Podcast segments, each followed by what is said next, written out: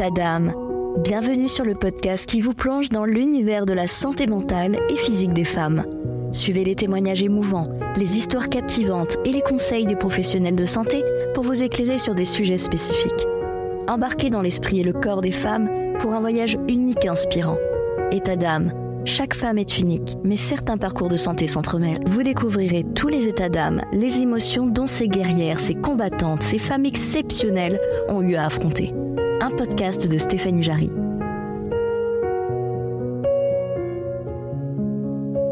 Bonjour à tous, vous êtes sur État d'âme. Aujourd'hui, je reçois avec un immense plaisir Déborah Schumann-Antonio, thérapeute spécialiste de la périnatalité. Elle accompagne des couples et des femmes en parcours PMA depuis plus de 12 ans. Parmi les thématiques sensibles abordées avec ses patients, il y a le don de gamètes. Accepter un don de gamètes, c'est accepter un deuil. Avec Déborah Schumann-Antonio, c'est le sujet du jour. Bonjour Déborah, merci d'être là aujourd'hui sur le podcast État d'âme consacré à la santé des femmes. Chère auditrice, la femme que je reçois aujourd'hui est activement engagée dans la santé de la femme, car Déborah Schumann-Antonio, dites-moi si je me trompe, mais vous avez créé la première journée de l'infertilité en France en 2014, et depuis 2022, eh bien vous œuvrez aux côtés de la députée Prisca Thévenot pour faire bouger les choses et améliorer la prise en charge des femmes. Je trouve vraiment génial ce que vous faites. Et je me permets une question. En tant que professionnel de santé, selon vous, y a-t-il, euh, pour certaines maladies, ne ciblant que les femmes, comme par exemple l'endométriose, beaucoup d'errances diagnostiques ou médicales? Pensez-vous que euh, lorsque des femmes consultent, parfois, eh bien, on ne prend pas assez en compte leur douleur et on ne cherche pas à aller plus loin? Oui, alors c'est un vrai combat que je mène. C'est une vraie question. Euh, comme vous l'avez dit, je travaille beaucoup sur et je combats beaucoup pour la santé de la femme. Et quand je parle de santé de la femme, du coup, j'en parle de manière globale. Évidemment, je, je, suis à la base spécialiste sur l'infertilité, la maternité, donc vraiment la, partie couple également. Mais euh, ma, j'allais dire, mon analyse des choses depuis plus de 12 ans où je travaille sur ces sujets-là, c'est malgré tout que euh, on diagnostique un peu trop tard. Et quand je dis on diagnostique trop tard, c'est qu'on diagnostique souvent au moment du désir d'enfant. Et le problème, c'est que ça peut arriver plus ou moins tardivement, puisqu'on voit qu'en plus, les femmes font des enfants de plus en plus tardivement. Et quand on diagnostique trop tard, effectivement, vous citez l'endométriose, mais malheureusement, on n'a pas que le souci de l'endométriose, on a également les ovaires polykystiques, première cause d'infertilité. Aujourd'hui, en France, il faut le dire parce que c'est important, on communique pas assez sur ce sujet, comme les fibromes, par exemple, si on ne donne que ces sujets-là, euh, on va les diagnostiquer au moment du désir d'enfant. Ce qui veut dire qu'il faut attendre ce moment précis pour qu'on aille vraiment explorer le corps des femmes. Et malheureusement, comme c'est souvent un peu tardif et qu'il y a le désir d'enfant en plus, c'est-à-dire que les deux mélangés, on est dans ce que moi j'appelle une médecine d'urgence. Et la médecine d'urgence, c'est jamais très bon parce que ces femmes, endométriose ovaire polykystique ou autres, elles ont des souffrances au quotidien. C'est pas juste dans leur désir d'enfant. C'est tous les jours de leur vie. C'est dans leur sexualité, c'est dans leur vie professionnelle, c'est dans leur vie amicale, de couple, etc. Donc, il faut qu'on les prenne mieux en charge et plus tôt pour qu'elles puissent avoir une vie avec beaucoup mieux, beaucoup mieux traitée, avec beaucoup mieux de, mieux-être en tout cas, et pas uniquement par le, prisme, prisme pardon, de la maternité. Euh, parce que d'abord, toutes les femmes n'ont pas envie de faire des enfants. Hein. Quand même une étude qui nous dit que 30% des jeunes femmes ne veulent pas faire d'enfants. Donc, si on attend euh, ce moment-là pour, pour un moment d'essayer quoi que ce soit, euh, on est dans le faux. Donc, je, je pense qu'il faut à un moment donné ne plus passer par ça et passer beaucoup plus en amont et beaucoup plus tôt, et c'est-à-dire le combat qu'on mène aussi avec la députée avec qui je travaille, donc Prisca Thévenot, c'est de, de, pouvoir vraiment beaucoup plus tôt, c'est-à-dire dès l'adolescence, pouvoir mieux informer les femmes, d'abord, parce qu'avoir des douleurs, ça peut être multifactoriel. Qu'est-ce que ça veut dire avoir des douleurs? Qu'est-ce que ça peut engendrer? Et qu'elles puissent prendre les bonnes décisions. Si je veux faire un enfant, peut-être que je peux préserver mes ovocytes en amont. Euh, peut-être que j'ai certains traitements à prendre en amont. Peut-être qu'une une, une, prise en charge aussi sur l'alimentation, sur la vie quotidienne, le sport, etc., peut m'aider dans toutes ces pathologies. Donc, c'est pas uniquement par ce prisme-là, et c'est vrai que c'est un vrai combat parce que je vois trop de femmes qui arrivent tardivement avec vraiment une découverte soudaine de plein de pathologies. Alors, évidemment, les médecins n'ont pas le temps de leur expliquer à ce moment-là parce qu'elles sont dans leur projet de bébé. Donc, il faut qu'elles ingurgitent en très peu de temps l'idée que oui, elles ont un souci. Quelles sont les conséquences? C'est une conséquence sur la fertilité, donc souvent des parcours qui rentrent en PMA et qui sont du coup extrêmement compliqués. Enfin, psychologiquement et nerveusement, c'est extrêmement lourd à porter. Donc, plus on le fait en amont, et plus je pense qu'on peut apporter des réponses plus complète, plus concrète pour toutes ces femmes. Et je pense aussi que c'est vrai qu'avec, par exemple, des règles douloureuses, on a un peu ce, cette idée que, bah, de toute façon, ça fait mal, donc si j'ai mal, c'est normal. Et au final, bah, si ça fait mal ou si on se rend compte de d'autres petites pathologies, d'autres petits symptômes, c'est vrai qu'il faut qu'on essaye de plus en plus de dire aux jeunes filles de ne pas hésiter à les consulter, on ne sait jamais. Et on peut bien sûr bah, tomber sur un kyste qui, voilà, on... parfois on a des symptômes et puis on se dit, oh, c'est peut-être parce que j'ai trop mangé, oh, c'est peut-être parce que si, parce que ça. Et au final, oui, c'est vrai qu'on peut tomber après sur des problèmes un peu plus compliqués à gérer. Pour ça que je parle d'information. D'information et de formation pour les professionnels. Parce que plus on aura des billes, plus on pourra expliquer aux jeunes filles, et vous avez raison, et plus on pourra peut-être alerter. Alors, j'allais dire, il vaut mieux parfois alerter pour rien. C'est-à-dire qu'une jeune fille ou une jeune femme aille faire des examens et qu'on lui dise finalement, il n'y a rien. Mais en tout cas, on sait très exactement où elle en est, plutôt que d'attendre et puis d'arriver dans des cas d'urgence où parfois, et surtout euh, sur l'endométriose, qui malheureusement est galopante pour beaucoup, on la découvre trop tardivement et que, ça peut vraiment mettre en péril un parcours de fertilité et ça met aussi un parcours de vie en péril. Donc voilà, plus on informe et, plus je pense que c'est un peu le, nerf de la guerre, en effet. Et puis faire de la prévention aussi, c'est vrai que ce serait pas mal, mettre des rendez-vous euh, comme, euh, comme les bébés avec les vaccins euh, de tel à tel âge. On, en fait déjà pour euh, tout ce qui est cancer du sein, mais c'est vrai qu'il n'y a pas assez pour, pour tout ce qui est problème gynécologique. En fait, c'est très ciblé sur certaines pathologies. Vous avez raison quand vous parlez du cancer du sein, et ça marche très bien sur le cancer du sein, typiquement.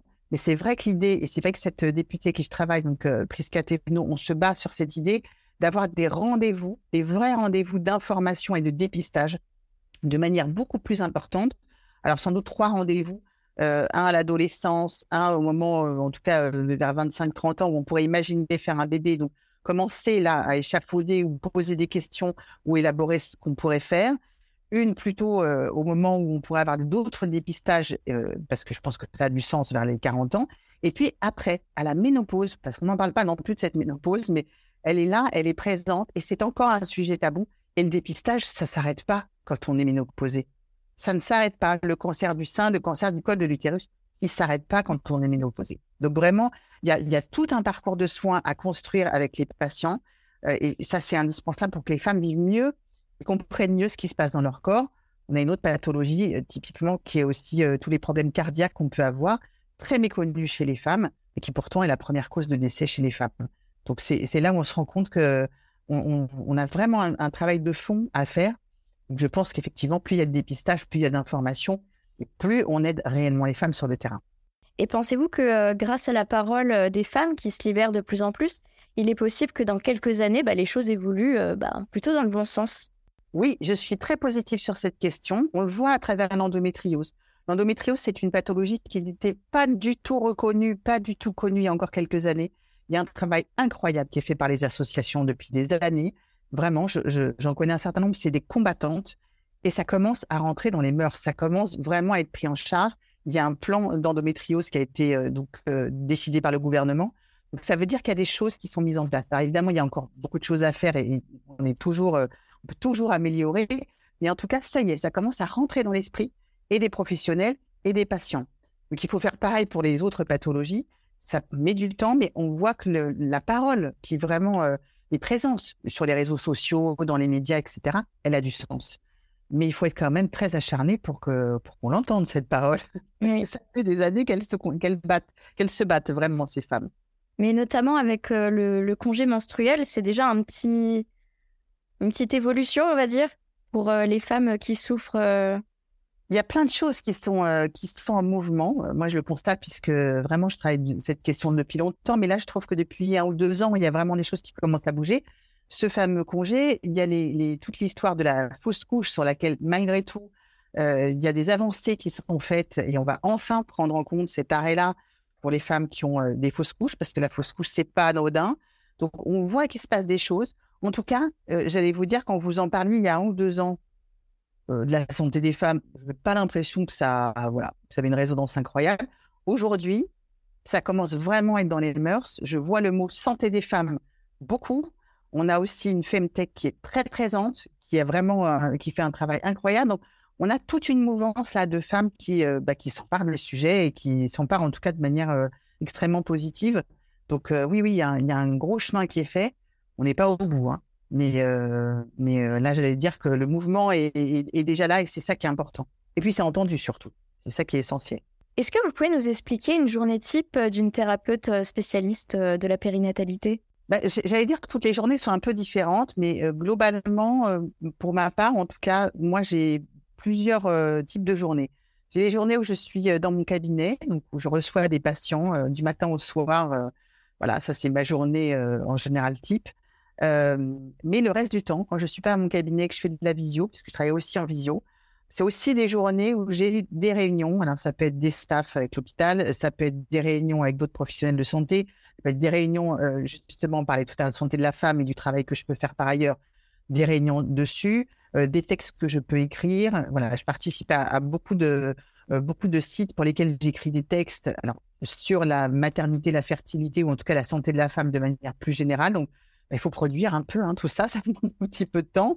Euh, et puis, je travaille aussi sur de la formation, parce que je fais aussi de la formation pour les professionnels de santé. Donc, tout ça, il faut du temps, en fait, pour le fabriquer, le créer, etc. Donc, euh, donc voilà, tous les moments où je ne suis pas en consultation, eh bien, la plupart du temps, sauf le temps que je me réserve pour moi, parce que quand même, c'est important de se ressourcer. Donc, je consacre aussi un peu de temps pour moi. Mais la plupart du temps, c'est de l'écriture, c'est de la réflexion, c'est des échanges avec d'autres professionnels.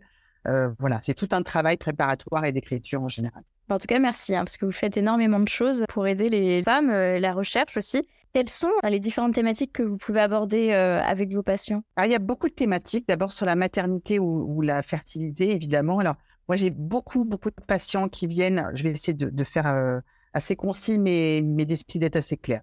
En tout cas, sur la partie désir d'enfant, on va dire ça comme ça j'ai des patientes qui viennent soit au tout début de leur désir d'enfant et qui ont des questions vraiment sur qu'est-ce que le désir d'enfant, comment je me projette, les peurs qu'elles peuvent avoir sur la potentielle maternité qu'elles pourraient avoir, mais aussi des questions sur je rentre en parcours PMA ou pas, puisque pour certaines, c'est une vraie question de se dire est-ce que je médicalise ce parcours? On me l'a, on me l'a proposé, mais est-ce que j'ai envie d'aller dans ces parcours-là? Question qu'on posait pas il y a quelques années et qu'on commence à se poser.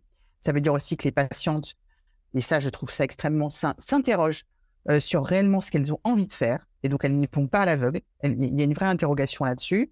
Et puis, j'ai tous les gens qui sont déjà en parcours et sur lesquels on va travailler avec, euh, avec euh, soit le couple, soit les hommes ou les femmes, puisque je reçois et des hommes et des femmes. Et j'ai d'ailleurs de plus en plus d'hommes, ce qui est aussi un très bon signe. où là, on va plutôt travailler sur leur parcours personnel, comment ils vivent la PMA, quels sont les, freins, les contraintes, les peurs.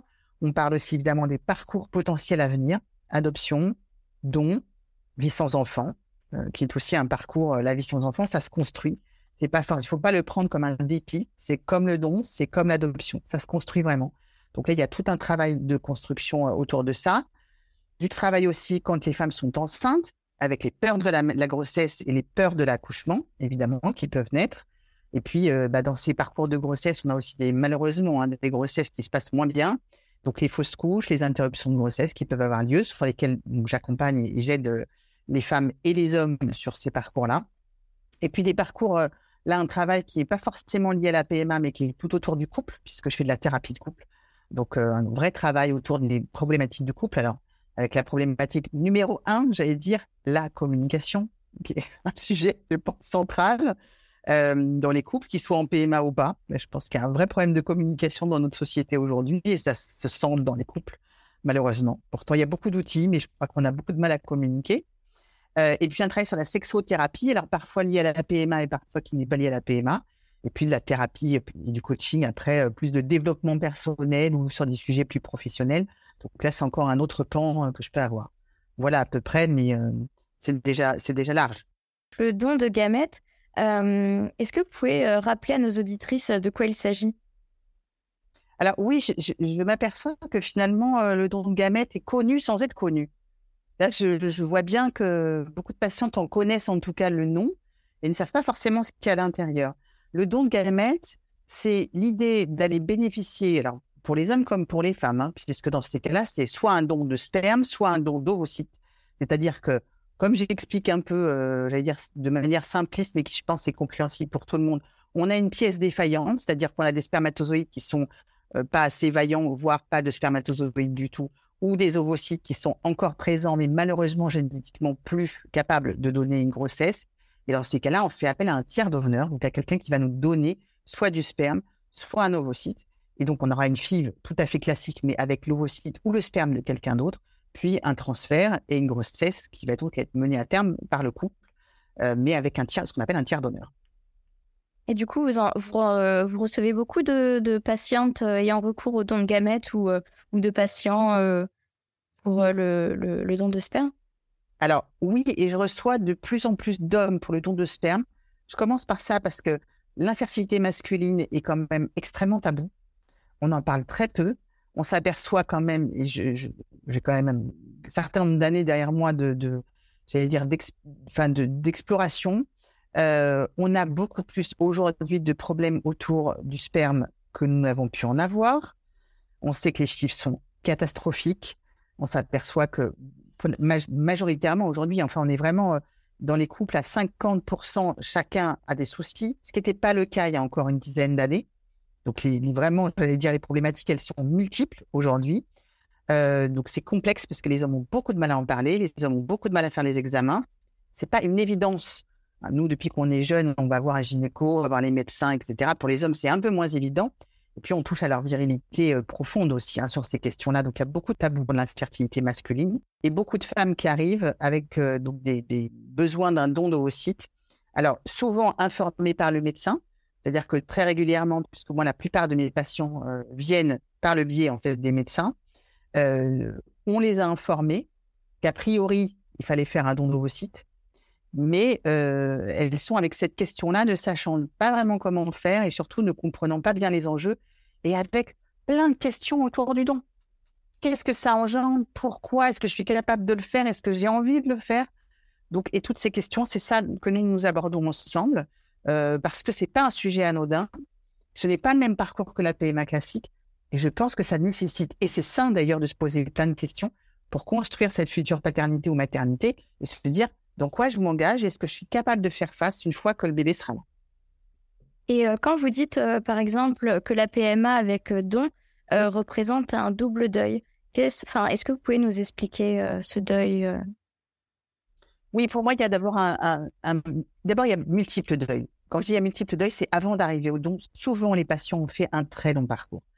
Euh, donc il y a déjà le deuil de l'enfant naturel, c'est-à-dire celui qu'on fait sous la couette, comme on dit euh, de manière un peu euh, simpliste, mais celui-là déjà, quand on rentre en PMA, on se dit globalement il y a peu de chances que ça fonctionne comme ça. Donc il faut que je fasse le deuil de cette grossesse qui va m'arriver dessus un beau matin et qui sera un peu magique comme ça, inattendu. Bon. Puis il y a le deuil quand on est en PMA que ça ne fonctionne pas. L'idée que j'ai fait toutes les fibres ou toutes les inséminations et ça ne fonctionne pas, il y a encore ce deuil à faire. Déjà deux deuils. Et puis j'arrive avec la possibilité de faire un don. Et si j'accepte de faire ce don, ça veut dire que je fais le deuil, moi, de ma propre génétique pour avoir cet enfant. Et donc, c'est une autre construction. vous voyez bien que ça fait quand même, on arrive, j'allais dire, on se construit tous quand nous sommes enfants avec une idée de l'idéal de nos vies et qui nous permet de nous dire, bah, je pourrais un jour me retourner en disant, j'ai réussi ma vie parce que dans ma besace, j'ai mis ça, ça et ça, ça, ça et ça, qui sont, j'allais dire, tous ces éléments qui sont propres à nos propres désirs. Hein. Pas de règles fondées. Ça peut être euh, euh, le job de rêve, euh, la maison de rêve, euh, la vie de rêve avec des enfants, pas d'enfants, etc. Mais cette vie qu'on a construite pendant des années, il faut à chaque fois la déconstruire pour se dire je vais prendre un autre chemin et j'accepte à chaque fois que ce chemin, et je répète sciemment le mot, n'est pas par dépit. Mais il est vraiment dans ma conscience, il est réfléchi et j'ai envie d'aller dans ce parcours-là. Et je l'accepte pleinement. C'est vrai que c'est pas évident pour euh, quand on a des problèmes de santé de se dire qu'on a besoin d'être euh, ben, médicalement assisté. Quand on voit des, euh, des, femmes qui tombent un peu plus facilement enceintes, il y a deux types de, femmes et celles qui vont parfois mal prendre le fait que dans leur entourage il y ait des grossesses. Ben, c'est vrai qu'au fond, on peut pas leur en vouloir parce que bon, il y a, voilà le, le, fait de, de, vouloir être à la place de l'autre. Pourquoi moi je n'y arrive pas Pourquoi c'est tombé sur moi Il faut, toujours se dire que, euh, en tout cas pour les auditrices qui nous écoutent et qui sont en parcours PMA, que de toute façon elles ne sont jamais seules et que quand on, croit être dans une situation, mais pourquoi moi, mon Dieu? Non, il faut se dire que on peut prendre aussi la parole pour euh, trouver d'autres personnes avec qui partager et euh, se soutenir, pouvoir échanger. C'est vrai que c'est important. Et aussi ben, voir un thérapeute. Il faut leur dire, et je le dis, puisque, puisque j'ai la parole aujourd'hui, il faut leur dire, et je dis ça vraiment, c'est pas juste pour les déculpabiliser, parce que c'est une réalité. C'est qu'il y a un parcours psychique qui se met en place quand on a des difficultés pour avoir des enfants, avant même de rentrer en PMA et quand on est également en PMA, et que ce qu'elles ressentent est légitime et elles ont le droit de le ressentir. Donc, ça n'est pas idiot d'avoir de la colère, ce n'est pas idiot de, de se dire j'ai honte, ça n'est pas idiot euh, d'avoir de la jalousie. C'est temporaire. C'est temporaire, mais ça participe aussi du parcours qu'on est en train de vivre. Et ça, ça a du sens de le dire. Parce qu'on se sent euh, bien nul. Et là, je reprends vraiment les mots des patients. Euh, elles se sentent nulles, elles se sentent bêtes de ne pas faire ce qui paraît le plus évident sur la Terre, faire un bébé, puisqu'il n'y a pas besoin d'avoir des diplômes euh, ou un niveau social euh, X ou Y, je dis c'est quand même à peu près simple de le faire. Bien non, pour elle, ça n'est pas simple. Malheureusement aujourd'hui, et les chiffres ne sont pas en cette faveur-là d'ailleurs, c'est grandissant, cette infertilité. Pas qu'en France, puisque l'OMS vient d'alerter en disant mondialement, c'est une catastrophe. Vous voyez, elles sont loin malheureusement d'être seules. Et oui, c'est des parcours très compliqués et très douloureux. Donc, quand moi, je les entends me dire, je suis pas à la hauteur, j'arrive pas à faire face, je suis nulle, c'est vrai que je ne peux pas laisser dire ça. évidemment que je leur laisse l'exprimer, mais j'ai beaucoup d'admiration pour les parcours qu'elles qu'elles font. Il faut beaucoup de courage pour tomber et à chaque fois se relever. Donc, vraiment, ce sont des choix de vie très compliqués. Évidemment, assis à une table, on peut dire je ferai ci, je ferai ça, je réagirai comme ci ou comme ça. Quand on est dans la situation, on a tous vécu, par exemple, des confinements qui ont été compliqués, douloureux on pouvait se raconter tout ce qu'on voulait, on était face à nous-mêmes à ce moment-là. Bien la PMA, je crois que c'est assez similaire à ces fameux confinements où on ne savait pas comment on pouvait agir, on était complètement démunis, on ne savait pas combien de temps ça allait durer. Je pense qu'on nous aurait dit ça va durer tant de temps, finalement, on aurait peut-être réagi différemment.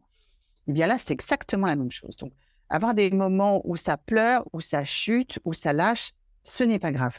Ce sont des parcours qui ressemblent, à mon sens, plutôt à des marathons euh, qu'à des, des 100 mètres. Il faut tenir la distance. Et pour tenir la distance, on ne le fait pas avec le sourire tous les jours et en étant positif tous les jours. plein de méthodes où on dit qu'il faut être positif, positif, positif. Moi, je crois surtout qu'il faut faire face à ses émotions, les écouter et se dire à un moment, j'ai le droit parfois d'y croire à 250%, et parfois j'ai envie d'arrêter. Et ça ne fait pas quelqu'un de, moins bien, ça ne fait pas quelqu'un de faible, ça fait quelqu'un qui est un être humain. Et un être humain, c'est fait de ça.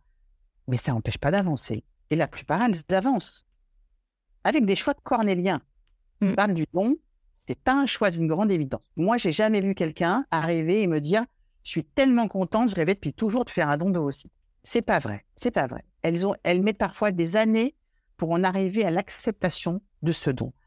Il faut, il faut accepter que par moment, ça nécessite du temps. Et ça revient tout à fait à ce qu'on disait tout à l'heure. Plus on dépiste tôt, plus on peut y réfléchir sereinement et on a du temps devant soi. Le problème, c'est que plus on le découvre tard, et plus c'est vraiment de l'urgence. Et on ne peut pas réfléchir, l'être humain est ainsi fait. Il a besoin de temps pour réfléchir et accepter. Ça n'existe pas. L'être humain qui, en deux jours de temps, euh, ou alors ça veut dire qu'il a déjà entamé un travail en amont, c'est pas vrai qu'il se réveille un matin en disant ça y est, Eureka, je change tout et j'y vais comme ça. Donc tout ça demande beaucoup de temps. Et, on, trouve, moi j'entends ça beaucoup chez les patientes, hein, qu'elle elle me dit je suis nulle, je suis trop lente. Non, chacun a son temps de maturation. Et ce temps, il est quand même extrêmement indispensable pour la suite, à chaque fois pour la suite et comment on va vivre les choses. Mmh. Et puis en plus, c'est euh, selon euh, chaque femme euh, que les traitements en plus sont plus ou moins longs, ça... parce que déjà c'est des traitements lourds qui fatiguent. et puis quand ça fonctionne pas tout de suite, ben, parfois il faut attendre un laps de temps pour voir ce qui ne va pas, pour ensuite recommencer. Et c'est vrai que quand ça dure des années, il euh, faut avoir du courage. Déjà, moi, je, tiens à, féliciter euh, toutes celles qui sont dans un combat depuis des années et qui ne lâchent pas, et même celles qui, euh, qui doutent. Enfin, tenez bon, et si vraiment c'est plus fort que vous physiquement, ben c'est pas grave aussi. Celles qui lâchent, il faut pas non plus qu'elles se disent ou qui arrêtent. Et moi, je vois de temps en temps sur les réseaux des gens dire mais non, lâchez pas, etc. Mm. Non, je crois que c'est très personnel. Chaque parcours est très personnel. Euh, on peut trouver des similitudes évidemment avec d'autres gens, mais c'est très très personnel. Et quand on arrête, ça veut dire qu'on est arrivé au bout de ce que nous nous pouvons supporter. Et peut-être que notre voisin il en supportera 10, là où on en supportera deux. Euh, ça ne veut pas dire qu'on est moins fort que notre voisin. Et je pense que savoir dire stop aussi à un moment, c'est une grande force. Je vois parfois des parcours qui vont très loin. Quand je dis très loin, c'est que ça n'a même plus de sens. On est dans une course à l'enfant à tout prix, avec beaucoup de dégâts physiques, psychiques, euh, et pas forcément la certitude d'en avoir un. Donc c'est vrai que trouver le bon compromis entre j'ai l'impression que j'ai fait tout ce que je pouvais et là j'arrête et je suis en paix avec moi et parfois des fuites en avant où euh, c'est vrai que c'en est presque alarmant parce qu'on ne sait pas jusqu'où ça peut aller. C'est ça qu'on construit aussi quand on travaille sur soi. C'est le moment où on va pouvoir s'arrêter si on doit s'arrêter et savoir l'accepter. Mais il faut pas dans un cas comme dans l'autre se dire j'étais moins bien que quelqu'un d'autre. Bah non, parce que je vous dis face à l'adversité, c'est bien le seul moment de la vie où on connaît la vérité sur nous. C'est ça. pas très grave. C'est, j'allais dire, c'est presque un chemin initiatique. C'est ça, comme ça qu'il faut le prendre, à mon sens. Mmh. C'est très bien dit. Ça, ça, va aider beaucoup de femmes, je pense, euh, cette euh, petite pensée de, et, de se dire, oh là là, mais qu'est-ce qu'on va penser de moi si j'abandonne? Non. Donc, je pense que vos mots vont... Re... Parce que les autres pensent de nous, et vous avez raison. C'est parce mmh. que les autres pensent de nous. C'est comment moi, je suis en paix avec moi-même, en mmh. fait. Il y a ça qui compte. Même si les gens vous disent, c'est complètement idiot, euh, arrête-toi ou continue. Il n'y a que nous, en fait, qui puissions savoir à quel moment c'est, c'est le moment de trop. Voilà, c'est comme le verre de trop, quand on boit, on le sent. Hein. On sait qu'on se dit, celui-là, il va pas me faire du bien. Ben là aussi, on sent. En fait, il y a un moment où beaucoup de patients qui me disent, ça devient plus dur d'y aller, je veux pas, euh, je suis plus, je suis plus moteur, je me sens, je me sens mal avec cette situation, etc. Là, c'est les indicateurs où on sent qu'elles arrivent au bout de quelque chose. Donc, c'est apprendre à s'écouter et, c'est pas très grave. J'allais dire, il y a un moment donné, il n'y a pas de concours de celle qui va faire mieux, plus, etc. Être en accord avec soi. Pour la loi euh, bioéthique de 2021 qui euh, consacre le droit d'accès aux origines pour les personnes nées d'un don euh, de gamètes, à leur majorité, qu'est-ce que vous pensez de ce sujet? Écoutez, j'ai pas d'avis tranché sur la question. Moi, je crois que ça appartient aux patients d'abord parce qu'on, moi, comme je dis aux patients, j'ai, j'ai pas de souci avec aucune technique ou avec euh, aucun aucun sujet euh, autour de la maternité. J'ai vraiment le souci de l'individu qui est en face de moi. Et donc, je pense que chacun euh, a envie ou pas, un moment, d'en parler à son enfant et de comment en parler et surtout à quel moment il a envie de lui dire il y a un tiers d'honneur et, et je veux te mettre en relation ou tu peux te mettre en relation si tu en as envie ou pas. Donc, c'est vraiment, j'entends des grands questionnements entre est-ce que j'ai envie alors, lui dire, la, plupart du temps, les gens disent, bien sûr que j'ai envie de lui dire. Et moi, je, là, pour le coup, c'est un grand oui. Il faut le dire à son enfant, c'est son histoire. Donc, on a fait un choix, c'est vrai, mais il y a un moment donné, euh, on ne peut pas élever un enfant en lui disant, tu ne dois pas mentir. Et nous, on ment sur ses origines. Et je pense que plus un enfant le sait tôt, et plus il va l'apprécier comme il doit être apprécié et comprendre pourquoi ça a été fait. Ce n'est pas un sujet tabou, donc ça devient un sujet euh, dont on peut partager et parler. Euh, je pense que c'est c'est bien si les patients ont le désir en fait de laisser ces informations. Maintenant, je mets juste un point important pour moi qui est euh, de ne jamais oublier qu'on parle bien, et je dis le mot depuis tout à l'heure, d'un tiers d'honneur. On ne parle pas comme dans le cas de l'adoption, par exemple, de parents. Donc l'enfant qu'on adopte, il avait à un moment des parents qui l'ont abandonné ou qui l'ont mis à l'adoption, selon les cas, et je fais le distinguo aussi selon les histoires. Euh, et là, je conçois que l'enfant adopté ait besoin et envie, la plupart du temps, de connaître son origine et d'aller discuter avec ses parents ou son parent pour dire qu'est-ce qui s'est passé à un moment. Tu voulais pas de moi en tant que personne ou tu voulais pas d'un enfant. Déjà, n'est pas tout à fait la même chose et qui peut aider dans la construction. Donc, il y a beaucoup de gens qui font cette démarche plus ou moins tôt dans leur vie. Et en tout cas, je pense que ça a du sens puisqu'on parle bien des parents. Là, on parle d'un donneur. Un donneur qui n'a pas de désir d'enfant, qui n'a pas eu le désir de cet enfant qui va venir, puisque c'est bien un couple qui va le construire à deux et qui va avoir ce désir-là et qui va le porter à deux. Et donc, pour moi, c'est très différent. Donc, c'est vrai qu'il faut, là, si les enfants ont l'opportunité d'aller euh, demain rencontrer le, donneur ou la donneuse, il faut être très au clair avec le fait que c'est pas bonjour euh, maman ou bonjour papa. Mm et là, je pense qu'il y a quelque chose là. Là, on parlait d'information et de communication à dire. C'est c'est pas ton père ou ta mère. Alors biologiquement, oui, mais ils n'ont eu aucun désir. Ils n'ont rien construit avec toi. Donc, un beau matin, on arrive et on dit bonjour, bah, tu sais quoi, je suis ton enfant. Alors, effectivement, biologiquement, il y a une partie génétique, mais il n'y a pas le désir. Donc, c'est pas tout à fait la même recherche, à mon sens, que dans le, vraiment que dans l'adoption. Et je fais vraiment sciemment le, parallèle, où là, on peut imaginer qu'à un moment, il s'est passé quelque chose pour que cette personne nous mette à l'adoption ou arrête temporairement, pour X ou Y raison, d'être notre parent. Le donneur, en fait, là, son désir, bah, c'était de, pouvoir aider d'autres euh, personnes euh, voulant des enfants. Mmh. Exactement. Et qui lui-même a peut-être fait des enfants depuis et avec quelqu'un euh, avec qui il avait le désir d'avoir cette maternité ou cette paternité. Donc, c'est là où il faut bien expliquer que, ben non, en fait, cette personne, elle va pas, demain, tu ne veux pas l'appeler maman et elle ne va pas t'accueillir. sinon, il y a quelque chose qui ne serait pas très sain, en fait, dans mmh. cette relation-là. Voilà, qu'il ne suffit pas de donner un ovocyte ou du sperme pour devenir parent. Il y a toute une démarche, et c'est là où je pense qu'il ne faut pas se tromper. Il y a quand même une vraie démarche, et dans le don, c'est quand même indispensable. C'est une discussion qu'on a beaucoup avec les patients. C'est le fait de faire le distinguo entre vraiment le, côté euh, génétique du terme, c'est-à-dire que génétiquement, je donne des choses à mon enfant, et ensuite, par acquisition, je vais donner d'autres choses. Dans l'éducation, je vais lui transmettre fondamentalement ce que je suis. Et ce que je suis, c'est des valeurs, c'est des croyances, c'est une culture, c'est une religion, c'est une histoire. Ça, ça n'est pas dans mes gènes. Ça n'est que dans ce que je vais raconter à mon enfant, euh, culturellement, ce que j'ai envie de lui transmettre. D'un parent à un autre, on ne construira pas et on ne donnera pas la même chose.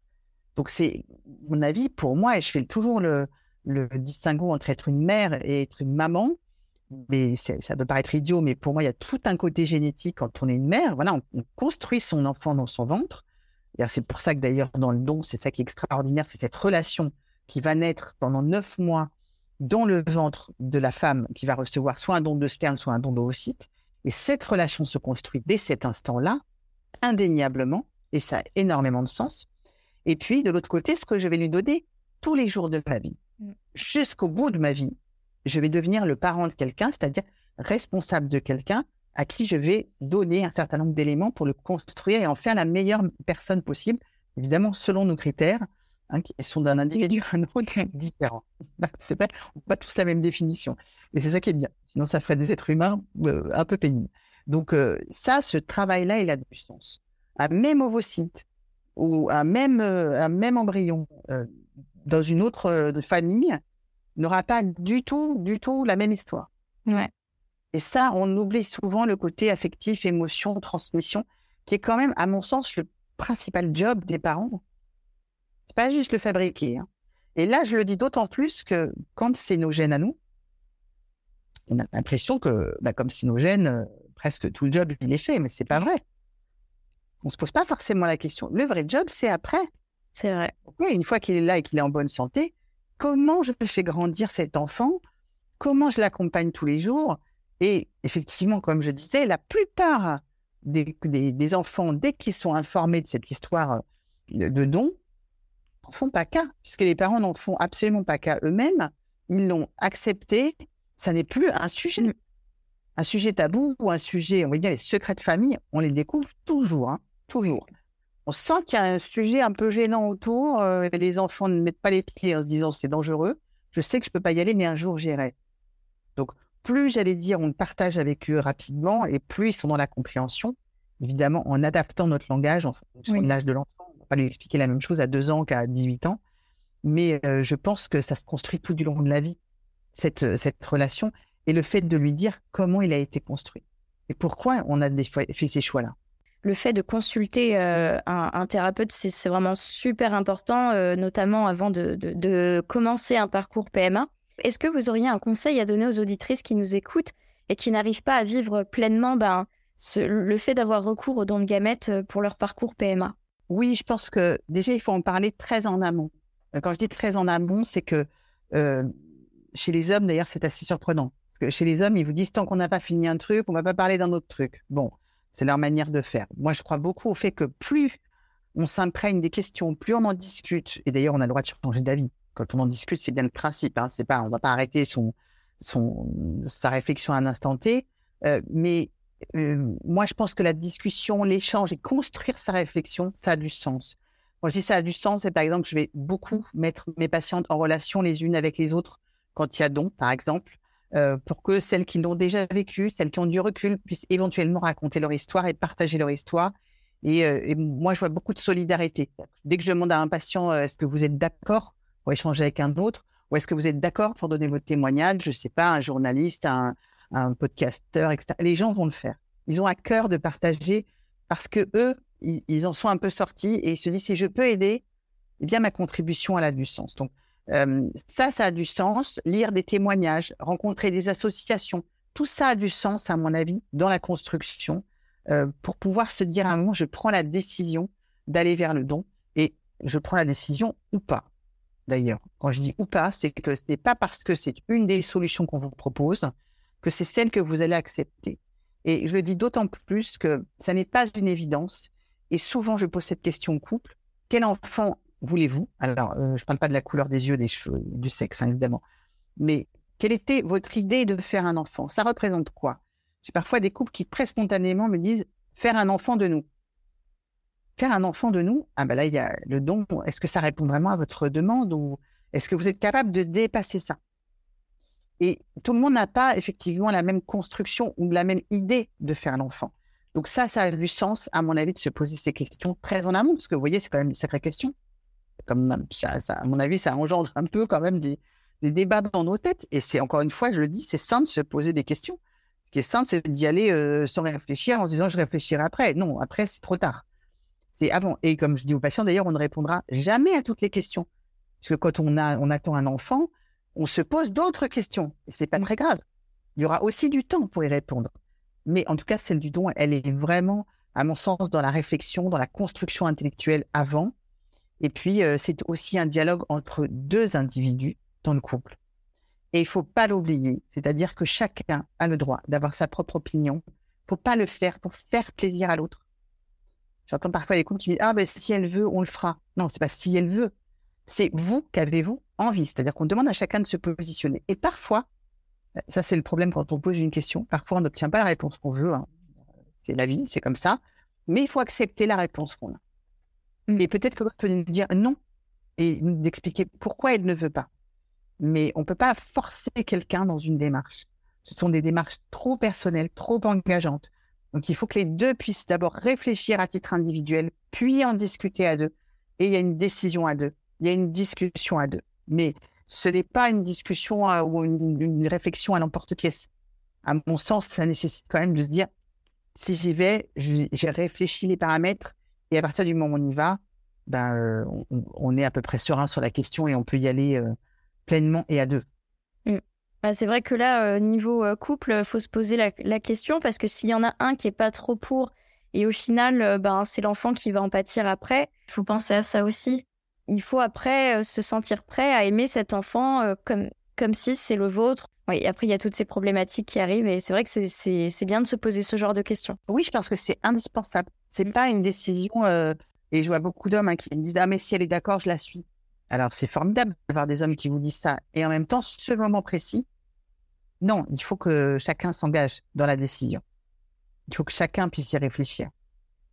C'est mmh. pas après, encore une fois, qu'on réfléchit c'est vraiment de se dire je m'engage et, on y va. Là, on y va à deux. Donc c'est là où je pense que plus on met du temps sur la réflexion et plus on en discute et plus ça va être intéressant à construire derrière. On ne prend pas le temps parce que je pense qu'il y a une pression et qui est liée à deux choses. D'abord au désir qu'on a d'avoir cet enfant. C'est-à-dire qu'une fois que le désir il arrive, bah, c'est maintenant qu'on a envie de le faire. Hein. C'est pas dans dix ans. Donc on a envie d'aller vite aussi dans les mmh. Et puis, il y a cette mécanique qui fait que beaucoup de femmes me disent euh, euh, Je n'ai pas de temps à perdre et si je ne fais rien, j'ai l'impression que je perds du temps, c'est inutile, etc. C'est vrai. Et en même temps, comme je leur dis, euh, c'est la force du et en même temps, oui, c'est de se dire Je suis d'accord qu'on ne perde pas de temps, mais parfois, un mois de pause ou deux mois de pause, ça permet de lever la tête du guidon, ça permet de prendre du recul et peut-être de voir les choses un peu différemment, de se reposer, de se centrer, de voilà, de se re-questionner. L'idée, c'est quand même aussi de ne pas être dans un tunnel, mais de temps en temps euh, sortir la tête de l'eau. Euh, si je respire un coup, j'en suis où?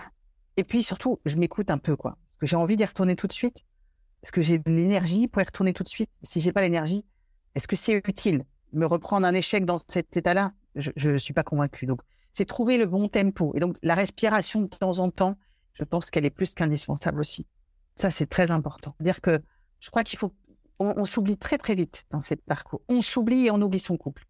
Il faut pas s'oublier. Il faut pas oublier et, essayer de rester le plus possible en lien avec soi, en accord avec soi. Faire un enfant, c'est une chose extraordinaire. Je vais pas dire le contraire. Euh, moi-même, je me suis battue pendant des années pour faire mes enfants, euh, que ce soit par le biais de la PMA puis des grossesses compliquées. Donc, je sais à quel point je mesure ma chance tous les jours. Voilà. Mais, euh, mais en même temps, je crois aussi qu'on peut avoir une vie sans enfant. L'enfant n'est pas tout dans une vie, c'est une partie de notre vie. Et il ne peut pas répondre, à mon sens, à tous nos... J'entends des gens qui me disent, je serai heureux quand j'aurai un enfant. Évidemment qu'elles seront heureuses ou ils seront heureux quand ils auront des enfants, mais ça ne sera pas la seule source de bonheur. Le bonheur, il vient de plein de choses, de toute notre vie, de l'entièreté de ce que nous faisons. Cet enfant, il va être contributeur, ça va être une autre part de bonheur, mais ce n'est pas que le bonheur. Et c'est ça qu'il faut essayer de se construire. Donc, euh, et puis, on peut être maman de mille et une manières. Moi, je, le dis très honnêtement parce que ça ne se résume pas à être maman qu'à apporter un enfant. Effectivement, l'adoption est une manière de faire des enfants. Euh, s'occuper des autres peut être une manière de transmettre. Parce qu'en fait, le fin mot du, de toute cette histoire, c'est quand même la transmission, fondamentalement. Et que cette transmission, il y a plein de manières de le faire. Il y a plein de manières de se révéler et de se projeter dans autre chose. Voilà. Donc ça, je pense que ça a du sens. Alors, ce parcours, il est très douloureux, il est très long. Je parlais de parcours initiatique tout à l'heure. Je crois beaucoup que c'est un parcours initiatique et qu'il peut nous faire grandir à certains moments. Euh, même si quand on est dedans, on voit pas du tout, du tout, euh, et on aimerait bien en sortir. Et je, j'avoue que pour l'avoir vécu, euh, je me suis dit la même chose. Mais sincèrement, il nous fait grandir, il nous fait évoluer, il nous fait nous questionner. Je pense que les gens qui, qui en sortent avec ou sans enfants, hein, là, il n'y a pas de débat, euh, sont plus forts, beaucoup plus forts. Et surtout, ils se connaissent tellement mieux. Donc vraiment, je souhaite beaucoup, beaucoup de courage à tout le monde. Mais euh, moi, elles ont toutes, toutes, et ils ont tous mon admiration, sincère, en tout cas, sur ces parcours-là. Merci beaucoup de m'avoir invité, de m'avoir donné la parole. C'est toujours un plaisir. En plus, j'aime beaucoup votre podcast, vraiment. Euh, il fait du bien, donc ça, c'est important. En tout cas, merci beaucoup, Déborah Schumann-Antonio, d'être passée sur le podcast État d'âme et de nous avoir éclairé sur le don de gamètes et notamment le métier de thérapeute spécialiste de la périnatalité. Courage à tous, tous ceux qui nous écoutent et qui vont entamer un parcours PMA ou qui sont actuellement en plein dedans. On vous souhaite une très belle surprise à la fin. Vous écoutiez État d'âme, un podcast de Stéphanie Jarry. À très vite pour un prochain épisode.